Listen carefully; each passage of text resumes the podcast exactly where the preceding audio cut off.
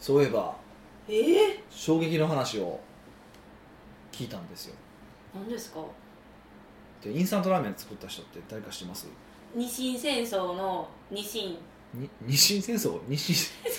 日清食品ねあそうそうの創始者安藤桃福でしょで最近なんかドラマやってるんですよね僕知らなかったんですけど合ってましたえ合ってたんですかいやいやじゃでいや一般的にはそう思われてるんですけどって話はしたかったんですよどうもなんかそうじゃないんじゃないかみたいな話がちょっと今まことしやかにささやかれててえな何がそんな疑問に持たれたんですかいやだからそれねだからなんでその安藤桃福が発明したとかっていう話なのかっていうとそのまあ要はその日清の記念館みたいなのがもう安藤桃福記念館的なものがあってそこにそういうふうに書いてあるだけなんですよでどうもその10年ぐらい前にもうすでに台湾にそれ油で揚げた麺があるとへえそうそうでしかもなんか安藤桃福が日本に日本に帰ってきてもともと向こうにいてはったからねあそうなんですかそうそうそうそうでそれ言ってはって初めはそのその面かなんかを扱ってたみたいな感じの話らしいんですよじゃあ元祖は台湾ってことですからしくてなんかあのじゃないかみたいな話が最近されされてたんですようんでちょっと多分今ぐらいなんですかねちょっとなんかそのテレビが今そのラーメンを完成するみたいなその多分その辺に来てるらしいんですよ ピークピークらへんに来てるらしい僕も全然知らないですその辺の話はちょっと聞いたことないし見てもないし僕も話聞いただけでで喋ってるからうんわかんないんですけどねえお前としたら僕僕らもだから子供の時漫画とかで読んでるんですよへえでなんかその天ぷらがなんかを揚げてるのを見てねなんかそのひらめいたあの揚げるのをひめひらめいた的な話こうカゴに入れて揚げてとかあとね中ぶらりんにしてとかうんだから多分その中ぶらりんにしてとかその麺に味をつけてとかは多分、ね、彼が考えたんだと思うんですようんだから別にその安藤桃福がすごくないとかって話なんで、まあ、すごい人なんですよ当然だってねもうあんなき一台であんな大きい会社にしたわけだからすごい人に決まってるじゃないですかそうなんだけどまあ要はあの人が亡くなったりとか関係者が亡くなったりとかしていく中でまあいいようにいいようにあーなんかちょっと話をすり替えられてるみたいな話がこうまことしやかにいっぱい出てきてるんですよで実際ど僕もそうし完全に調べきったわけでもないし別に裏取ってまで調べる話でも何でもないから そう今んとこやってないんですけどまあその手の話は多いよねとうんいうのはやっぱちょっと改めて思いますよね、そうですねうんまあ、なるべくねそれは自分ところの創設者とかはすごい人ってことにしたいですからねえーしたいですしもうなんて言うんですかもう仕方ないですよねこんなに出回出回っちゃったらもうわからないじゃないですか誰が何を言ったかとかそうですねもうなんかもうでっかい声のやつが勝ち、まあ、資本が大きいやつとかうんでっかい声のやつが基本的に勝ちますからねうんうんだからもうそんななんかこう根掘り葉掘りするのはやめようっていやでもでもやっぱ僕ら特に我々はね発信する人間なので、やっぱあんやっぱ正確なことは理解しておくべきだなと思うんですよ意図して嘘つくのはもうまあまあ仕方がないと僕は思ってるんですけど意図してう そんれ詐欺じゃないですか、うんうんだだダメだと思うんですよ僕はやらないしあのやらないやらないようにしようと思ってるし、うんね、あのですけど、まあ、そういうふうにするんだったらまだわからんではないんですけどなるべくそういうのはねなるべくほんまのことの方がいいじゃないですかで最近それこそこの話したっけマシュマロテストの話ってしたっけえマシュマロテストですかマシュマロテストって知ってますしましたこの話なんか聞いたようなでも何やったっけぐらいのレベそうルですポツポツ喋ったんかなどこ僕もこの間それを知って衝撃を受けた話だったんですけどあのマシュマロテストで子供の子供にマシュマロを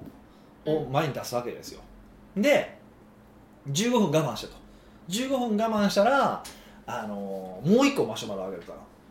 て言って出ていくんですよで一人っきりにするで一人っきりでマシュマロが前に一個あるんですよでこの状態でこう耐えるわけですよ子供はうん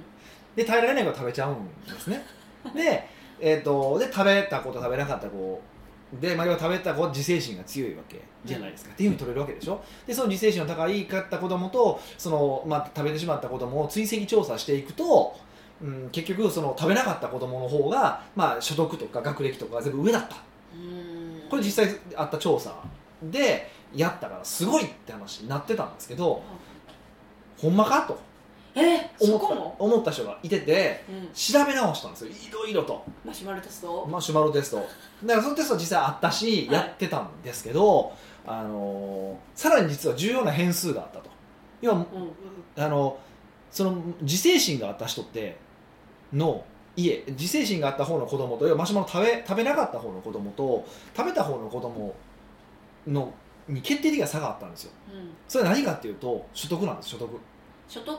あの親のってことですそねうそう親の所得で食べなかった子は所得所得が大きかったんですよ高かったんですよえなんでなんですかねうんだからそれは分かんないただ子供にと時からそれなりにものを与えられているから我慢は聞くのと食べたことないもんとかもうたまにしか食べられないものがもう食べたくて仕方がない子供だからねっていうのは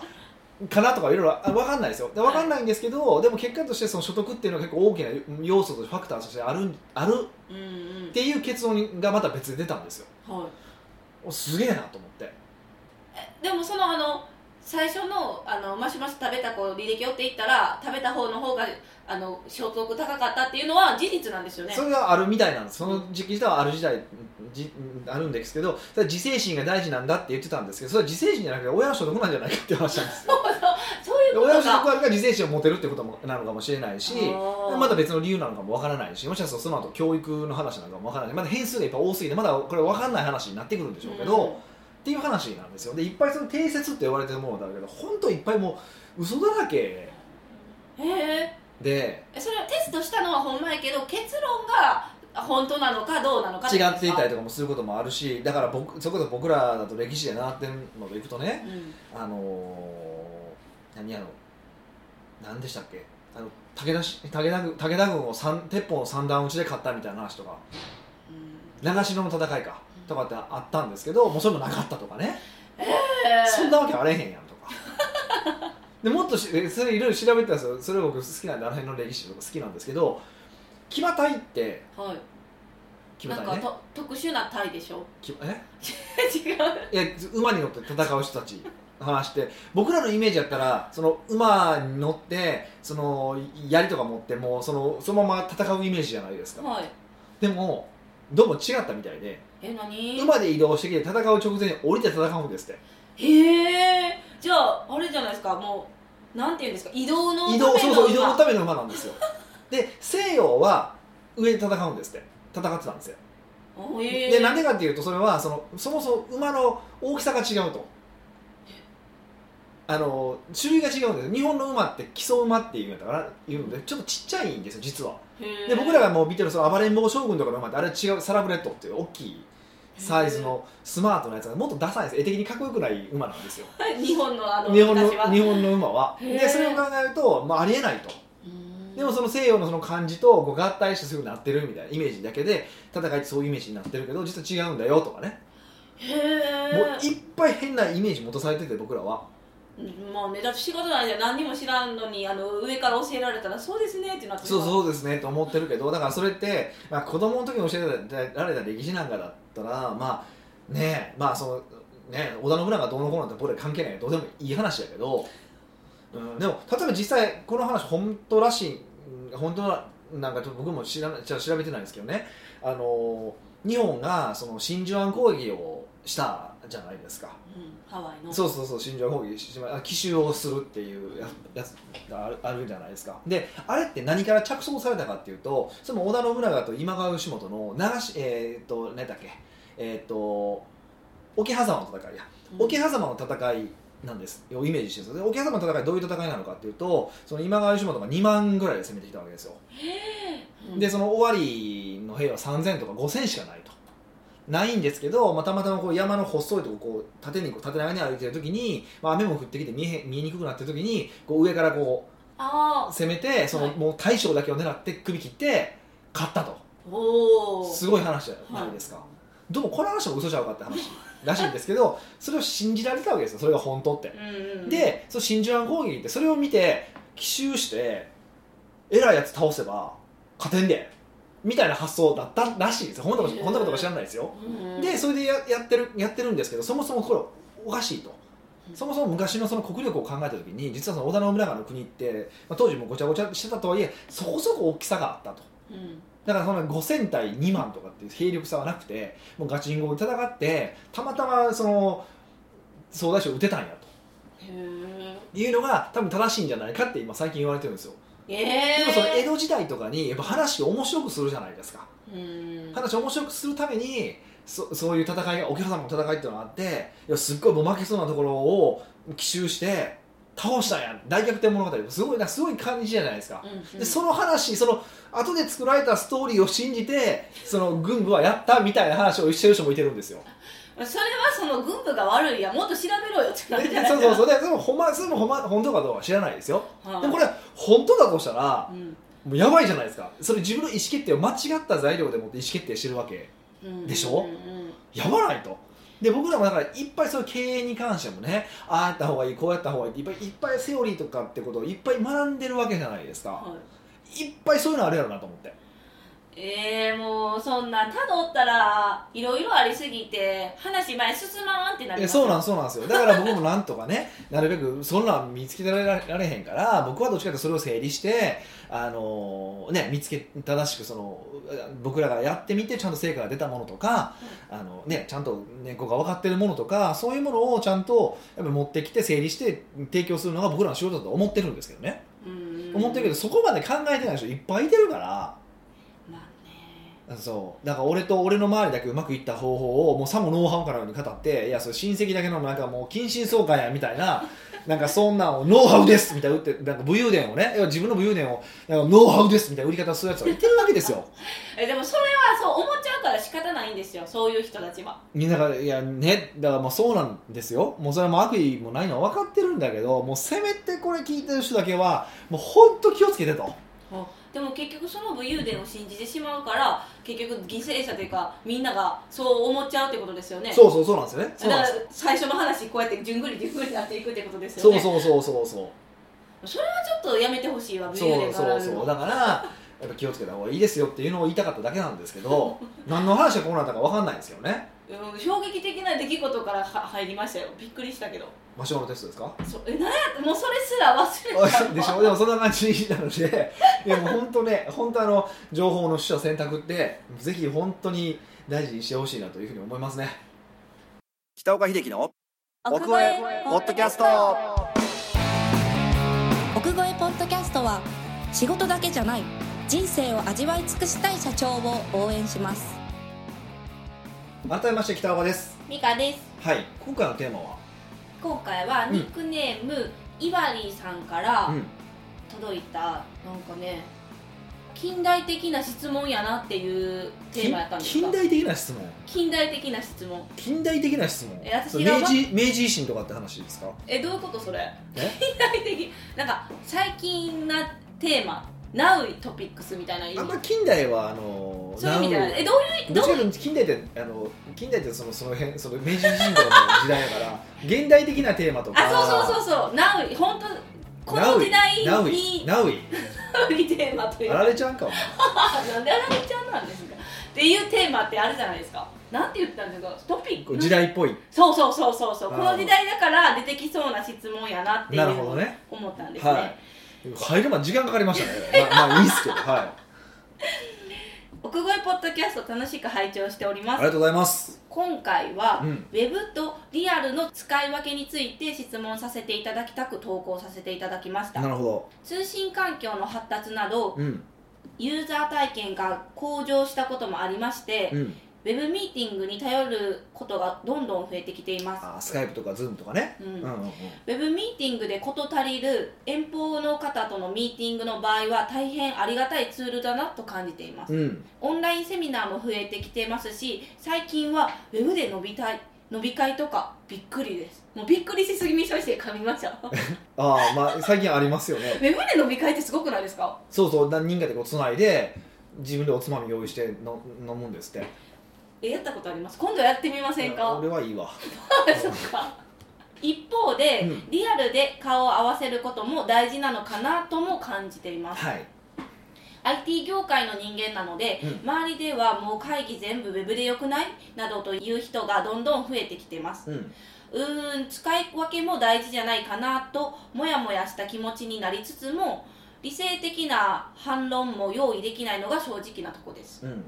自分なりに使い分けはしておりますがどうも使い分けの判断基準がはっきりしておりませんうん北岡さんはどのようにウェブとリアルの使い分けをしていらっしゃるのかご教授いただけますと幸いですなるほどね、でしょこれ最近のお悩みみたいなまあ、今そ風ですよねねこれでもまあ10年ぐらい前そのスカイプが出た時もずっと言われてますよえそねやんもうす言ってたいやいやけどそうまあ、要は無料でそう電話ができるようになったしかも映像付きでっていうのがね、はいで最近はそれがねそのもっと回線が太くなって、うまあ、昔はプツプツプツよと途切れたんですようんうんそれもなくなってきたしね、はいまあ、それでいくとストレスも減ってきたからまあまあそうですよね、うんこういう話は当然出てきますよね、むっちゃ気になるあー使い分けまあ、僕でもこれ多分それこそやっぱ業界によると思うんですようんやっぱまだなんていうのかなこうベタベタなことをするとかそれこそファックスとか今なりますからねそうですこねの国って ファックスってって思いません思いますけどでもなんかある一定のね売り上げ立ちますよねそうそうそうだからファックスでも今まで成り立つから僕らとしては僕としてはありがたいんですけどうんでも自分が仕事する時ファックスってってめっちゃバカにしてるいやあこの間ねそういうことこの間あのーそのウェブの回線を作ったんですよ回線をまた開かないといけなくなってはで免許証が必要やとい、うん、で「分かりました俺送りますよ」って言ったら、ファックスで送れって言われたんですよいや俺ウェブの申し込みしてるよねとウェブの申し込みしててファックスでみたいなねあのコンビニ行けってことでしょそうそうコンビニでしかもねコンビニに行ってえっ、となんかサイズを120%ぐらい印刷していただいてへえでそれを、えー薄くを2回押して送ってもらいたいんですと出ないとこ真っ黒になって見えなくなるこっち送れてきたら見えなくなるんでってそこまで細かく指定してくるん ですよそんなことよりもメール使えるようにしろと写メで送れるようにせ えとそうですねそうしかもあんたウェブの会社やろあんたみたいなねそうもうだからその人もその担当コールセンターの人も本当申し訳なさそうに言ってなかったんですけど いや多分そう絶で対すよクねレームが多いんですよそうそうそう文句言われてんやろなと思っていや何も言わないですけ どこの人にはねおそうなんいやですそれその人が悪いわけじゃないからうんそうですねそう、まあ、そんなもんありあり あって、まあ、びっくりしてるんですけど、まあ、そう置いといてそうですよねだからそうあの使い分けですようね、んなんかあのー絶対に僕集まる時っていうのがあってうんそれ何かっていうとひ一つはあのーキックオフの時です一番初めです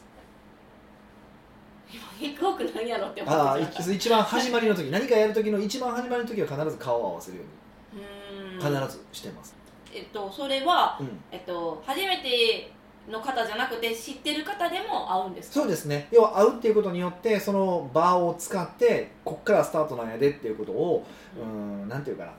こう体感的にも理解させるというか、うん頭では多分今日からスタートって分かるわけじゃないですかじゃなくてそこで改めて体感的に理解するってことですよね、ここはやっぱ一番重要なのかなと思ってるんですで特にその新しいメンバーと会計が特に重要で何が重要なのかっていうとそれはあのーどちらかというとこう文脈が分かるっていうのがあってやっぱりリアルで会うとどちらかというとこう無駄話も増えるじゃないですかやっぱウェブでやるとどうしてもこう、ね、必要事項だけ喋るから短くなる傾向になってそれはそれですごくいい、ね、時間を有効活用っていう意味ですごくいいんですけど逆にその人がどういうことを考えていてどんなことに悩んでいてとかどういうふうなコミュニケーションを取った方が喜ぶのかっていうのは分からないんですよ、うんうんそれはやっぱ会ってみないと分からないから必ずキックオフだけでも会うようにするっていうのは結構、やってますねうんでなのでうん使い分けとしてはもうその定型的な情報だけでいいものに関しては基本的に僕はもうウェブでいいんですねいいっていうふうに思ってます、でもうんなんかプロジェクトとか始まる時って、まあ、キックオフの始まりがあるじゃないですか、うん始まりましたで基本もう始まった後はもう報告のみやからえ次会う機会なくないですかそうそうそうそうそう基本的に僕はあんまそんな感じですねでなんか終わった時とかあとたまたま時間が空いた時とかにちょっと飯行きましょうかっていう感じにすることは結構多いですかねうんでもともとミーティングっていうと1対1はいいんですけど1対複数とかってあんまり僕時間の無駄だと思っててえなんでですか大体集まってることに満足してるかうんら、そうなんですかうんっていうふうに僕は思ってるからちゃんとアジェンダが決まっててこうこうこうこうこういうふうにやっていくってことがちゃんとパチッとカチッと決まっていてそれが、うん、形骸化していなければうんいやもう毎週月曜日来たからミーティングすなあかんからミーティングしてみたいなそんな感じじゃなければすごくいいと思うんですけどそうじゃなかなければまあやるねダメですよねうーんえじゃあ使い方として、えっと、初めは会うじゃないですか、はいそれ以外にはもう本当にあのたまに時間があってから食事とかするかもしれんけど、うんないんですか基本的にそういうことですね1対1ですねあとは僕の場合は、まあ、これだから僕はもう社長なん社長って立場なんでね確かにそういうふですうよに感ねじでやっていってますね、まあ、プロジェクプロジェクトで一番リーダーなので僕はそういうふうにやるっていう感じでしてますかねうんうーんでまあ IT とどういう仕事をしてるのかによってもちょっと違うと思うんですけど IT の仕事でどちらかというともう定型的な仕事がすごく多いからそれはやっぱどうしてもウェブミーティング増えがちだと思うんですよ、えなんでですか IT 系うのん、ニュアンスの話なんかあんまいらないからニュアンスの話がいるようになったらやっぱ合わないとニュアンスが伝わらないことってあるじゃないですかはいニュアンスってなんかやりたいことの具体化ってことですかうんとかそのうんちょっと察してよみたいな話とかあの鉄板やん ちょっとじゃないだいぶ察してですようんそらそらそうですよそれ良きに計らいでしょ察してるじゃない良きに計らいでしょそれでまた違いますけどはいそうそうそうだからそういう感じぐらいですよううんじゃあやっぱり IT 系の人はもうあのウェブミーティングを活用しつつでもあった方が絶対いいなって根拠なきなんか理由で言っちゃうんですけど、うんそれはなんでですかねやっぱりなまだこう情報量が違うからでしょうね会った時とウェブやったらってことですかそうですねえく空気感とかそういうものも見ることができるわけだかうんら、うん、でもだからなんか私のイメージやったらいこのプロジェクトが ATK でも1年間とあるとしたら、うん基本的にそのウェブミーティングでいいけど23か月に1回は会う日ってこう入れていったらいいんちゃいますかみたいなああもうそれは全然それでもいいと思いますよもうそういうふうにしたいなって思うしだったら全然いいと思う僕はどっちかというとリアルに会うことを、まあ、僕は喜ぶタイ プ喜ぶタイプでやるべきだと思ってるタイプなので、やっぱどっちかというと僕フルタイプの経営者ですから、うんそういう意味で見ると僕はそれいいと思いますけどねただそれは向こうのあ時間を圧迫しないっていうことが前提ですけどねうんうんこれって私もヒデさんも一応そのリアルで会うその時代に生きてきてたじゃないですか、はいはいはでも今のなんていうんですかもう10年後ぐらいしてした20歳とかやったらもうウェブがめっちゃ頻繁じゃないですか、い、っん、てなるとまた環境は変わるんですかねもうほんまにリアルなんていらんとかなってるかもしれへんうーんとねそれ VR 次第かなっていうふうに思ってて僕は VR? もしかしたら VR では無理なのか再現が不可能なのかもわからないですけどちょっとそこはねどうなのか技術の進展次第だと思うんですけどやっぱりニュアンスとか空気感っていうのは伝えることはできないわけで電話とかだとやっぱり集まるっていうのはすごく重要なんですよねだからどんな会社でもまあその結構クリエイティビティあふれる会社ってやっぱり会うっていうのをすごく重視するんですよ会ってみんなで考えるっていうその場をすごく重視するんですよ。でその場の,、まあ、場のエネルギーって言い方するとちょっとうさんくさいけどもその場場のエネルギーみたいなものまで再現できる IT ツールが出てくれば、うんまあ、それはそれでいいんだと思うんですけどそれがない限りはリアルで合わないと無理でしょうね若い子でも。うーんううんって僕は思ってますけどね少なくとも。だからあんまり使い分けとかで僕気にしなくて気にしないんあんま気にしないなくてもう会いたいと思ったら会ったらええんちゃうんっていうのも正直思う部分はありますでもまあ向こうはよほどよほど嫌がってんで減らそうかとかねその辺はバランスは取るけど、そうですよねみんなおのおのの仕事もあるしうん、なんかねなんか話せちがない世の中ですよねえーじゃあだからざっくりな感じですね使い分けだからキックオフの始まりの時は全員集合って方がいいしその後はもう報告とかやったら全然ウェブでもいいしもし活用するなら1対1でやった方が効率的なんじゃないかなってことですそかうそうだからきだから基本的なイメージキックオフだけですねであとこう飲み会とかちょっとわちゃわちゃするような遊びとかで会うみたいな感じにするのは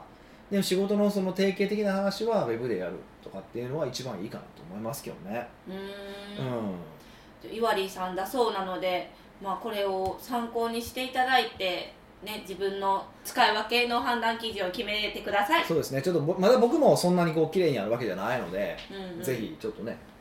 まあ、何でもいいよってことなんですよね結局まあ、道具あくまで道具なんだよねでも悩むのもすごい分かりますねそれは本当分かるわかりますもうイワリーさんの腑に落ちるように決めていただければなっすてぐそうですね雑な答えですけどねは思いますい、はい、奥越ポッドキャストではビジネスの質問から個人的な質問まで幅広い質問をお待ちしております質問フォームは奥越ウェブサイトにあるポッドキャストの記事の最後にありますのでそちらよりご質問してくださいはい、というわけでまた来週お会いしましょう